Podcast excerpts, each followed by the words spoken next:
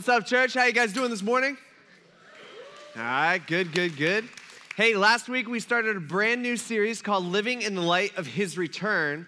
And so for the next few weeks, we're going to be looking at really diving into two tiny little letters that we find smack dab in the middle of the New Testament called 1st and 2nd Thessalonians. Now, these letters are super unique in the fact that Paul, the guy who's writing these letters, right, what he does in these letters is he is connecting the idea of the way that we live our life that is connected with the idea that Jesus is actually returning someday, or the fact that Jesus is going to return.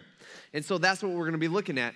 Uh, last week we started we started talking about the backstory of, of these letters, and really uh, Paul, he's going around from town to town to town, to city to city to city in the Roman Empire, and he's telling, doing what we're supposed to be doing, right? Telling everybody that he possibly can about Jesus, which had just happened just a few years before, that Jesus died on the cross, he rose again, and, uh, and then he offers peace and he offers hope. So, you know, the, what we call the gospel, or what we call the good news. And so he's he's doing this and he comes to this huge city called Thessalonica. Now Thessalonica was in the Roman Empire. It was a, it was a free city. It was a, it was a huge city. And it was a port city. It, it was rich.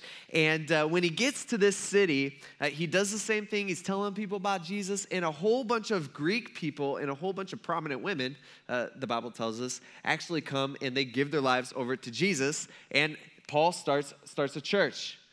Well, things are okay for just a short amount of time, all right? Maybe only just a couple of weeks or so, uh, because the Jewish people and, uh, and the city officials, the city leaders, they don't appreciate this message of some guy named Jesus who they're declaring is, is the real king um, that, that he's not, you know, it's, it's, a different king than what Caesar is, and so political, and just, and so they don't appreciate it. And so they start looking for Paul, and they want to, really, their end goal is to kill Paul, and Paul has to, he has to run away. And he runs away at night um, one day.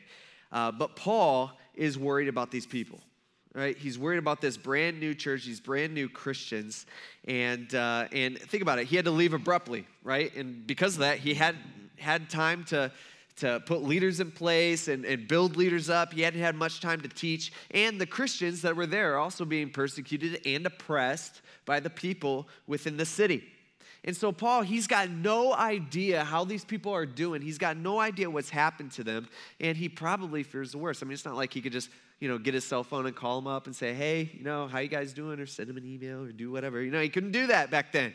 And so he doesn't know if they're dead or alive. He doesn't know if they've been wiped out. He doesn't know if they've gone back to worshiping fake gods and, and, idols and stuff like that. And so Paul one day sends this young man who's about mid 20s, his name's Timothy. Paul sends Timothy to Thessalonica to check in on them. And then Paul waits for months. How many of you guys really love waiting? Nobody does, right? Paul, again, he he wants to know if these people are still alive or have they all been slaughtered or what. And so he waits for months to hear this news. And so Timothy, he eventually, months later, he makes his way back to Paul. And Timothy's got some really, really, really great news. And not only that, but it sounds like Timothy actually has a letter that the Thessalonian people actually wrote to Paul with just some, you know, some questions uh, about Christianity. Because again, they hadn't had much time to, to hear Paul's teaching and to learn. And so they had some questions, especially about this whole Jesus coming back, you know, idea or Jesus coming back situation. So Paul one day decides to sit down and write this brand new young church a letter, a short letter. These people that he loved, these people that he cared for, these people that he's been wondering about and thinking about and worried about for months. That's the letter of First Thessalonians. Okay, that, that's where we're at. And so Paul starts off like what we talked about last week. He starts off praising these people. I mean, he's just like, hey, you guys get it. Right? I wish more people would get it in our, in our church here in Tiffin. He's like, you guys get it. These people, all right, what Timothy comes back and it's part of the good news that Timothy has for Paul. He's like, man, Paul, these people are killing it. Like these people are, they're telling everybody that they can about Jesus and, uh, and they're, they're spreading the word. In fact, Timothy says these people, like the good news of what Jesus has done is literally ringing out from Thessalonica, ringing out from this city, even though they're being oppressed by the city officials and people within the city. And so Paul, he's super proud of them. He, he's this is very unexpected. And so Paul's just like, hey man, you guys, this is how he starts off his letter. He says, You guys are bringing me joy. Like, you guys get me pumped up. Like, this is, this is you guys are doing just so, so, so well. And so, for the first three chapters of First Thessalonians, we see that Paul, man, he's just excited.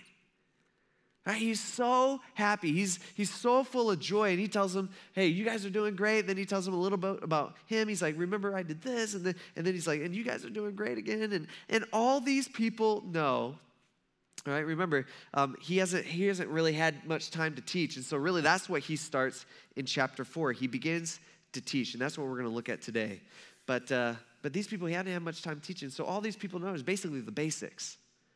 Right? All these people know is that is the basics of Christianity. That God, He wrapped Himself in a body. That He came down to earth. He was born literally like in a barn, and then we put Him to death. He spent 33 years trying to show Himself to people, and then we put Him to death. All right, not just any type of death. We put Him to death on a cross. Like we as humans, we did that. But on that cross, God used that terrible, horrible, evil thing for good because on that pro- cross, God actually poured out his wrath and his, uh, and his punishment that we, all of us, including myself, rightfully and justfully deserve because we are all sinners and we are all messed up, jacked up, horrible, terrible people, okay? And so he's saying, um, you know, this is what they know. And so God poured out his wrath on himself and giving us the chance to start a relationship with him so that we can be, so that we can be forgiven. Three days later, he rose again from the grave because death couldn't stop him. And now he wants a relationship with us someday. And he's coming back, you know, and he, he's coming back someday as well. And so this is what the people know. This is all just this that's basic Christianity right there in a nutshell. And so Paul decides to spend part of this letter teaching them. And he starts off, remember, saying, Hey, you guys are doing great. But then in chapter 4, verse 1, he says, Hey, additionally, I got, I got some more stuff for you. He says, Brothers and sisters, we ask and we encourage you in the Lord Jesus that as you have received instruction from us on how you should live and please God. Now, I just want to throw this out there. I just want to stop here for one second. This is the end goal right here. We get this? Pleasing God. Right? That's, the, that's our goal. Um, that's, that's, that's what we're trying to do. That's our main goal. It's not pleasing ourselves. Now, this is what we usually live our lives trying to do. This is what we build our lives up. Like, we think our main goal is like for ourselves, like peace and prosperity. This is just how we all live. All right? That is not the end game. Not for us as Christians, at least. That is not our end game. Peace and prosperity is actually just the overflow of our relationship with God. See, our goal is not peace and prosperity. It's not living the American dream and having that nice house and, and that nice car someday and, and having a good family and, and comfort. And we want health and we don't want to be in pain and just all this stuff. That's, that's not the main goal, right? Our goal is actually a fixed relationship with our Creator that we technically don't deserve. And out of that fixed relationship flows peace and prosperity. See, the end goal is God Himself, not what God can give us. I mean, God is our peace. See, too many times I feel like we, as, as Christians, and really the world just in general, but especially, you know, especially as we, we have we have our sights set on the wrong goal. Our sights are, hey, when I'm 80 years old, this is what I want for my life, and this is, you know, this is what I want to accumulate, and this is the relationships that I want to have. And I'm not saying that's all that's, that's bad stuff. I'm saying that's not our main stuff. It's not the main goal here. Our main goal is a fixed relationship with God. Our main goal is to please God. And so, Paul, this is what he's saying. He's saying, hey, you guys are doing really good, but you're not done. He says, as you are doing. So, you want to please God as you're doing. You guys are doing great. You're actually doing this, even though you're a young church, even though you're being oppressed by all these people around you. And then he says, do this even more. He's saying, you're not done. You're doing great but we all need to try to do better. Like for us in our life, right, we need to strive to align our lives with Jesus even more. It's always even more. We get that? Do even more, even more, even more. We're, we're, we're the best person in Tiffin, Ohio. Paul's saying, do even more, okay? That's the issue. See, as Christians, um, we all do this. we fall into the tendency of thinking we're pretty good you know? We all do that. Like if I were to ask you, hey, are you a good person? You know, we'd be like, well, yeah, yeah, I'm pretty good person. You know, I, I think I'm pretty good. Uh, you know, I helped this guy. I smiled at this person that one time. You know, I, I I'm, I'm pretty friendly. I'm generally a friendly guy. You know, I did a favor for this person at work, and so they owe me. But you know what? I'm not even going to collect on that. They could just I just did that for them. And so we walk around. This is kind of how we naturally think, whether we realize it or not. But we start walking around and we start going. You know what? God, I hope you're watching me do this for this person that I can't really stand, but I'm doing it anyway because I'm trying to be a good person, you know? Um, because I think this is pretty impressive. Like we're going, I think God, this is what we start to naturally think, I think God is impressed with my good stuff. But the reality is, none of us are truly good. We're not really good. Right? Like, if there's anything that you hear today, this is what I want you to understand you are not good, okay? I am not good. We all have issues, big issues. Like we naturally gravitate towards doing wrong. Every single one of us is called a sin nature. That's what the Bible calls it. Uh, too often we care for only about ourselves. It's called selfishness. Not good. Right? We have pride in our life. We, we just have all this stuff in our life. And, and some of us were so far removed from this reality that we just need a gut check sometimes, I think. Like, you need to check yourself here. See, for me, I've, I've said this many times, but in my personal relationship with Jesus, the closer I get with God, the more I realize how far from God I am. Does that make sense? It's kind of the opposite of what we think. We think, hey, we get closer with God and, and we're going to be close. No, no. The closer I get with God, the more I realize how evil and messed up I am. I'm so far from God's standard. By the way, that's the whole point of Jesus' coming. We get this? Right? That's the whole point of the Bible. The whole point is that we couldn't fix our situation. There's not enough good that we could possibly do for God to look at us and say, wow, man, that's pretty good. That's not reality. Like, that does not happen. There's, we couldn't do enough good to fix our situation, so he had to. See, when we become a Christian, okay, which isn't everybody in this room, okay, some of us, we're, we're seeking, we're searching, we're trying to figure this out, right? When we become a Christian, we put our trust not into ourselves and our quote unquote goodness, but into what Jesus did when he was on the cross, when he paid for all, all of our sin. That's what we put our trust in. And because of that, we are saved from the penalty or the punishment of our sin, which is really good. And even the icing on the cake is God says, not only do you not have to pay for everything you've ever done wrong, which is actually just, He's like, not only do you have to pay that because I paid for it, he's saying, hey, you also get to live in heaven for like eternity. Okay, so that's pretty sweet. I'm a big fan of that. And so he's saying, hey, and you, you're guaranteed that you get to be with God someday. And so positionally, check this out. Uh, this is this is teaching. This is like seminary right here. Positionally, we are holy and righteous before God. Okay? Like God looks at us and he sees Jesus' holiness. But experientially, we still sin. Like we still experience sin in our life. And that's a problem. And this is what Paul is hinting towards when he says, even more. See, when we become a Christian, it's really a process. When we become a Christian, we actually begin the process of becoming more like Jesus and living for Jesus. And this process is a super theological word that many, maybe you guys have heard of before. Probably a lot of you guys have, but people might not know what it means. It's this, it's this word that we call sanctification, okay? Pretty good word, pretty big word you know, churchy word. Um, but all sanctification is, is, is, is the process of when we become a Christian, we start separating ourselves from our sin and we actually become more like God. We don't become God, all right? Some of you guys think you are God. You're not, all right? All right? We become more like God. And it's a process. This isn't something that just happens uh, overnight. I was trying to think this week. Yesterday, I'm like, how do I explain this? Because it's a little complicated. And this is what I came up with, so we're all going to live with it. So we'll see if this makes any sense to anybody. But it's kind of like this the Bible says that once we become a Christian, God looks at us and because um, he paid for everything that we've ever done wrong when we give, give our lives over to him and god looks at us and we are clean and we are pure and we, are, we have Jesus' righteousness and Jesus' holiness, okay? This is what we got. So he looks at us and he sees Jesus' righteousness and holiness. He doesn't see all our grime and our dirt and our sin that we all have in our life because every single one of us are sinners. But so positionally, we're set. Positionally, we're good, and that doesn't change. That, that's, that's, that's for eternity. But experientially, we are messed up, grimy, dirty people. Like, like our hearts are sinful, our hearts are messed up. So positionally, or experientially, let me say, we are, we are messed up, okay? We're dirty. Not something you want to drink, you know, it's, it's, it's not good.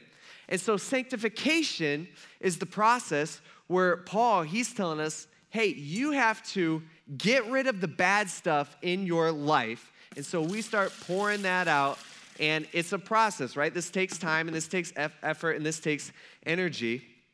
And, uh, but God, when we become a Christian, so we start that process, God, He actually starts pouring into our life. In fact, we get the Holy Spirit in our life, which is cool, right? God actually moves in to our life. And so we keep doing this process. It's work. It takes effort. It's something that takes it takes time. But we keep going and going and going. And eventually, our lives get more and more, I spilt, more and more cleared up. And so we keep going, we keep going. We do this several times. And, uh, and eventually, it's, it's wet up here, yeah. Who filled these buckets? They're, they're filled high. but check this out eventually we become a lot clearer as time progresses. We become a lot cleaner and clearer than we were before. Does that make sense? All right, now, let me explain one thing to you. There's a difference between what the Bible teaches, which is a personal relationship with Jesus, and what religions, all religions in general, teach. Okay? Those are, there's a difference there. Religion teaches us, or how I define religion, Religion teaches us hey, you need to do all this good stuff. You need to follow this list of rules. You need to do this, this, this, this, this. And then you become clean enough that God looks at you and says, I'll accept it. You know, or God looks at you and says, I can forgive that. I'll, I'll wipe that off. That's, that's clean enough, okay? That's what religion is. That is not what the Bible teaches. Right? We feel like we need to clear this up and become good, better, better, and better and better so that someday we can become clear or as clear as possible, something we could get positionally all right, correct in our lives. The, the Bible teaches us the exact opposite. The Bible says it's the other way around. The Bible says, hey, we are sinful, jacked up, messed up people. And so we go to God and we start that relationship with Him. God clears us. Positionally, we are set, but experientially, because we are positionally set, we want to start cleaning up our lives. We clean up our lives. We try to do good because of what God's done for us. We don't try to do good so that hopefully God will do something for us. You get what I'm saying? There's a difference there. It's one goes one way, one goes the other way. And so um, this is huge, and this is something that we got to understand because there's church, even churches that call themselves Christian, you know, teach that hey, you got to do this, you got to go to church, you got to give, you got to, you know, um, you got to take communion, you got to be baptized, you got to confess, you got to do all this stuff so that you can win God's favor. Impossible. Can't happen. God's never going to be impressed with our good stuff. It's never going to be clean enough. And so that's what happens. It's actually the opposite way, and it's the process of sanctification, the process of doing, like what Paul says, even more. We keep going, we keep going, we keep going. Now, notice one more thing is that while this is way clearer than it was, it's not even close to the, you know, to where Jesus is, right? When it comes to righteousness and holiness. Okay? as we become more righteous in a sense and more holy on this side of our life, meaning on this side of heaven, maybe that's a better way to put it, we will never be perfect, okay? But we should be getting better. See, that's the process that Paul's trying to get us to understand. He's saying, you won't be, be perfect, but it's something that you keep working on and keep working on and keep working on. Actually, the next verse, he says, uh, he says, for you to know what commands, uh, let's go to the next verse. Okay. He says, For this is God's will. He's like, This is God's will. You ever um, hang around sometimes, you're, just, you're trying to think, maybe you got some important decision in your life that you're like trying to figure out God's will? When you're like, God, what do you want me to do? Should I take this job? Should I marry this person? Should I do this? Should I do that? Anybody ever do that? Or do you not care? I don't know. okay. Um, so it's interesting. I don't know what God's will necessarily is for your life in like certain uh, situations, uh, but the one thing that we do know is that it is God's will is for our sanctification. Okay, God's will is for us to do this process over and over and over again and spend our lives doing that. Okay, that's God's will. So now you know that. So good job. Okay, cool. So he's saying, hey God's will is for your sanctification, for your process. And then what Paul does, very interesting here, is he points out maybe one of the things that, uh, that we in our culture specifically, and the people in the Thessalonian culture were dealing with, that was kind of messing up this process, that was getting in the way, which was, he says, sexual immorality. He says, This is what you need to do keep away. It's like a warning here from sexual immorality. Now, We've actually talked about this recently, what sexual immorality actually is and what that, and what that looks like. Um, we talked about how the word actually used here is this Greek word called porneia. It's where we get the word pornography from. And literally, porneia here, it means it's like the junk drawer of sex, right? We all got a junk drawer at home. It's got a whole bunch of things in there, um, all kinds of different stuff. It's not like one thing. This is like the junk drawer of sex, and it includes a little bit of everything when it comes to sexual sin in there. And so basically, this word porneia is anything sexual except God's design for sex, which, by the way, the Bible tells us clearly is one man and a, and a woman only in a marriage relationship. Okay? That's what, that's what God's design for sex is, meaning that the Bible is saying that sex is for married people. Not, uh, not used to be married, not want to be married, not will going to be married. It's, it's only for married people, and anything sexual outside of a marriage relationship is porneia. Okay, so it's a broad term. Anything sexual outside the marriage relationship is porneia. So God's will is for us to continue and progress through the process of sanctification. And to do that, Paul's like, whoa, you gotta watch out. Keep away from, from porneia or keep away from sexual immorality. Now, this word keep away, um, it's really a strong word. It's not like uh, it's not like avoid. Like you know, you go to the store here at Walmart or something, and you see somebody who's like a real big talker, and you don't want to get into a long conversation, and it's just uncomfortable. And so, what do you do? You go to the next aisle and you avoid them. You guys do this. Don't act like you don't. All guilty of this. Um, but uh, that's not what Paul's saying. Paul's not saying, hey, yeah, just go to the other aisle or go to a different section so your chances of running into them become less. This, this, it's not nearly severe enough what he's talking about. This is more like cut it out, okay? This is like cancer. He's like, what you need to do is you need to take a knife and you need to cut this out of your life. It's a big deal. And then Paul explains what he means by that. He, he gives us some examples. He's like, for example, each of you, you need to know how to control his own body in holiness and honor. Got to be able to control yourself. He says, not with lustful passions like the Gentiles or the people who don't know God. He's like, not like them. He says, this means that one must not transgress against or take advantage of a brother or sister in this manner. Now, probably most of us in here, we're looking at this and we're thinking, eh, I'm pretty good with this. All right, Paul's worried about this. I'm not worried about this. I think I got a pretty good handle on uh, not doing the whole porneia thing.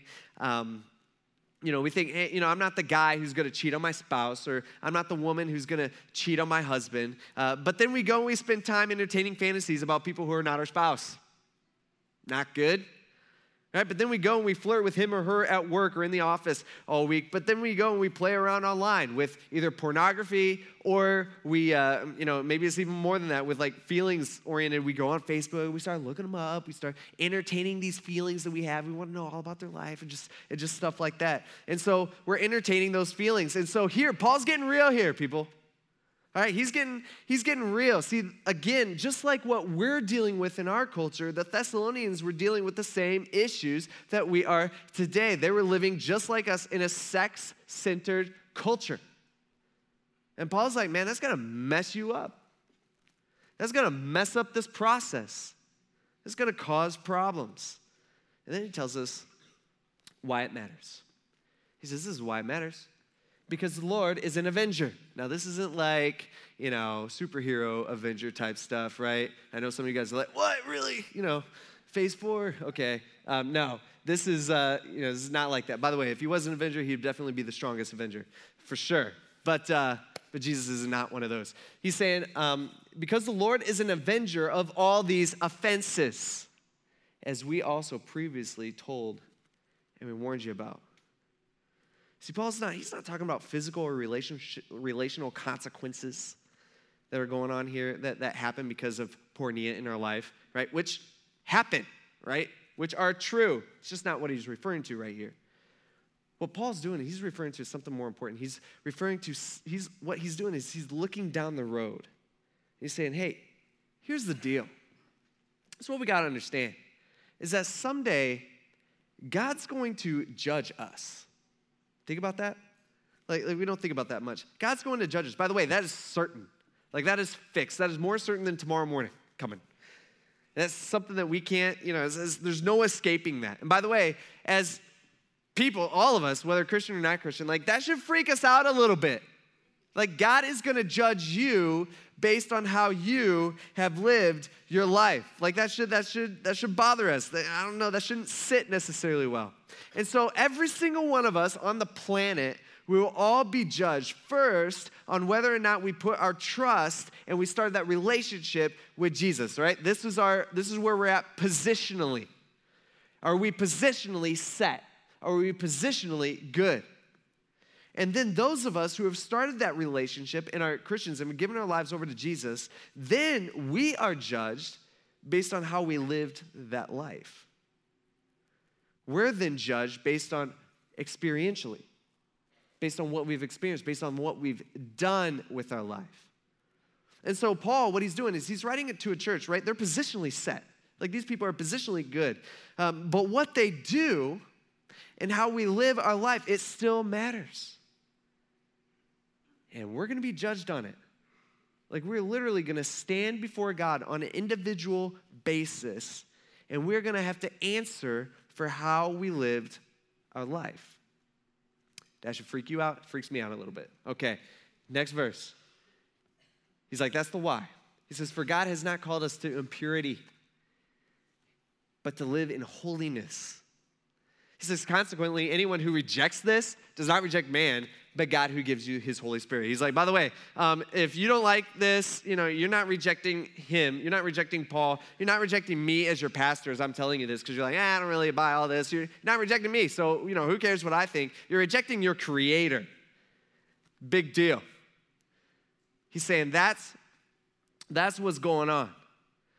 Um, then he throws out this warning, even though these people are, are doing really good. He, he goes on, he says in the next verse, by the way, about brotherly love. Now, look what he's doing here.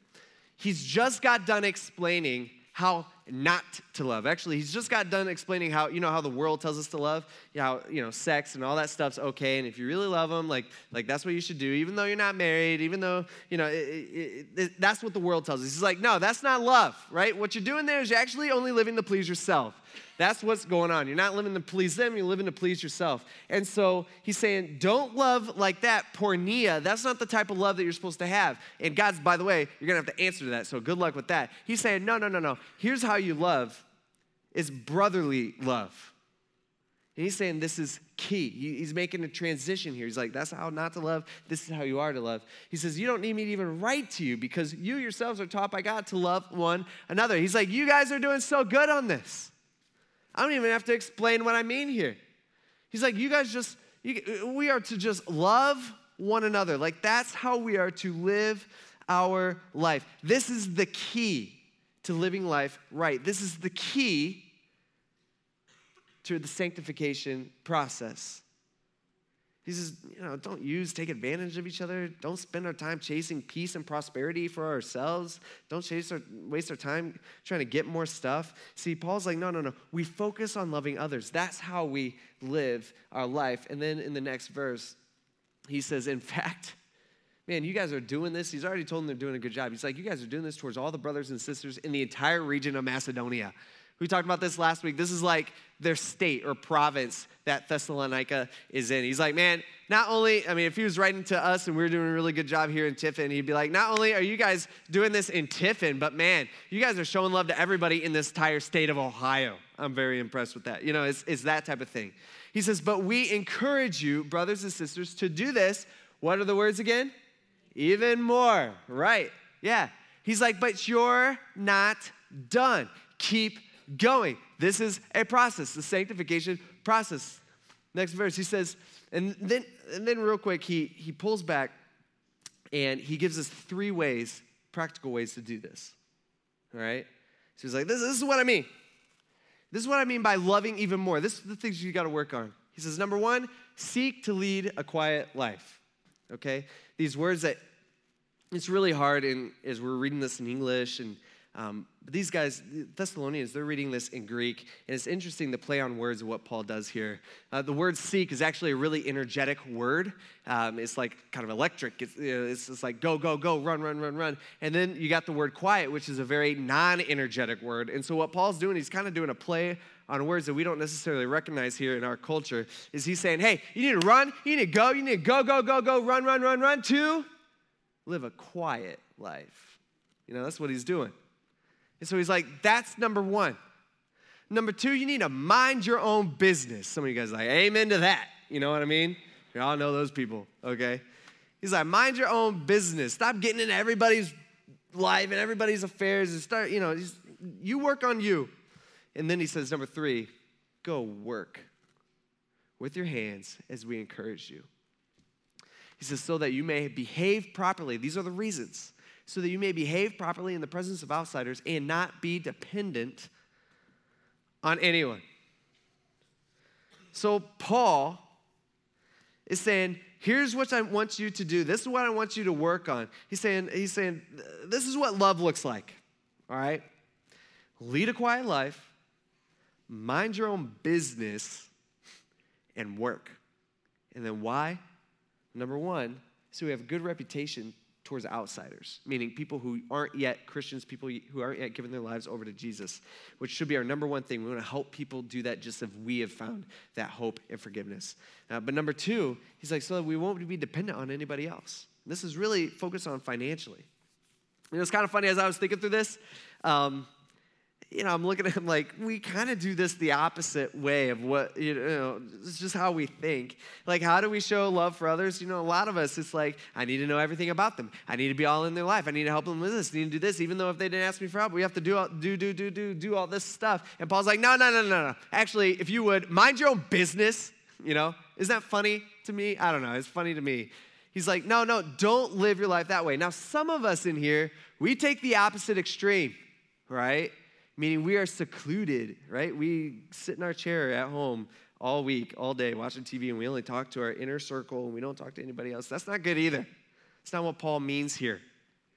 I see some of you guys looking at each other. I'm like, dang, all right. Like, it's you, all right?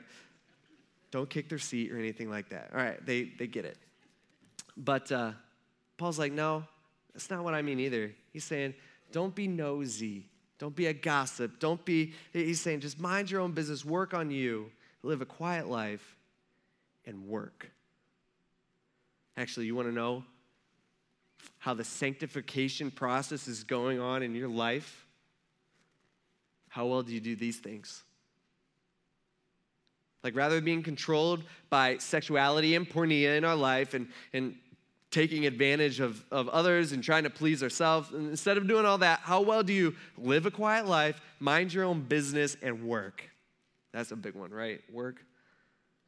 See, some of us not so well. Paul's saying the way that we live our life, it matters. And then next week, we're going to look at why it matters. Because what Paul's going to do is he's going to finally connect these two ideas. He's going to connect the, the, the way that we live our life with the fact that Jesus is coming back. And we're going to look at what that's going to look like. And it's kind of crazy. You know, what's that look like? What's that mean for us? We're going to look at all that next week. And so, Paul, he's saying, hey, way we live our life, Jesus returning someday, the end of the world type thing. He's like, these things are connected. It's connected. But this week, today, right now, I want us just to ask ourselves, like, how do you live your life? You know, where are you at in this sanctification process? How dirty is your heart, you know? Are you progressing? See, God's not necessarily after our perfect perfection, but He is after our progress. And we should be progressing with that process in our lives, and it matters. Let's pray. God, we thank you for this, these words. We, God, man, our lives are messed. We are just messed up people, and you know that, and you chose to die for us anyway, Lord, and we thank you so much for that because we do not deserve that. God, we ask that um, you would help us as we go in this week. I mean, we go home even today, that you would help us to really examine and really focus on how we live our life. God, help us to become more like you. Help, help us to start picking out those things in our life and keeping away. Help us to get, be removing them from our life. And we know, God, that you're also working in us. And we thank you for that. God, we ask you for this in Jesus' name.